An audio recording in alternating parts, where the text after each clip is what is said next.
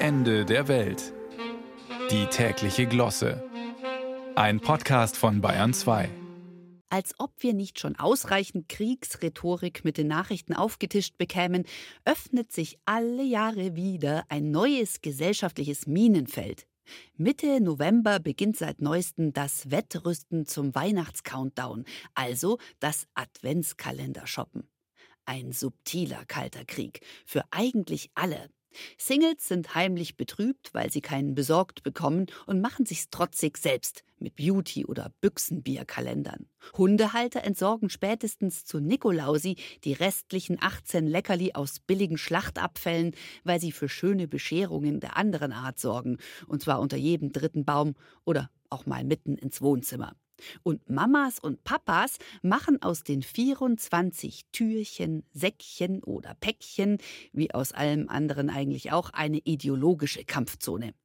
Also was gar nicht mehr geht, ist ein normaler Kalender mit kleinen Schokofiguren. Ist zwar fast schon retro, aber nein, nein, nein, viel zu viel Zucker. Also einer mit Spielfiguren? Hallo, auf welchem Planeten leben Sie bitte? Viel zu viel Plastik. Die gute Mutter von heute, denn Adventskalender sind immer noch fest in den Händen des Matriarchats, bastelt selbst einen, um ihn stolz auf Instagram mit Weichzeichner hochzuladen. Unter dem Hashtag Adventskalender basteln finden Sie aktuell über 32.000 Bildchen, auf denen Tannenzweigchen, Orangenscheibchen, Sternchen, Lichterkettchen, Wichtelhäuschen, Weggläschen und Papiertierchen mit Mützchen die Betrachterin munter anheimeln. Was aber nur reine Formsache ist. Ans Eingemachte geht's, wenn die Füllung diskutiert wird.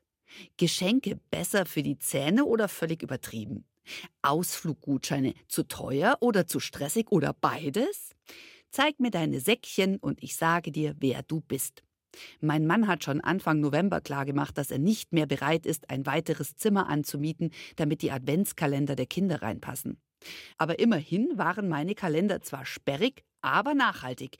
Die 24 gebrauchten Bücher sind von der Tochter immer noch nicht gelesen worden und die 24 Chili-Soßen des Sohnes sind auch zwölf Monate später immer noch nicht aufgebraucht, trotz Hot Chip Challenges. Den fertig gekauften Harry Potter Kalender musste ich dieses Jahr übrigens wieder zurückschicken. Meine Tochter will einen selbst gebastelten, hat sie gesagt, aber diesmal ohne Bücher.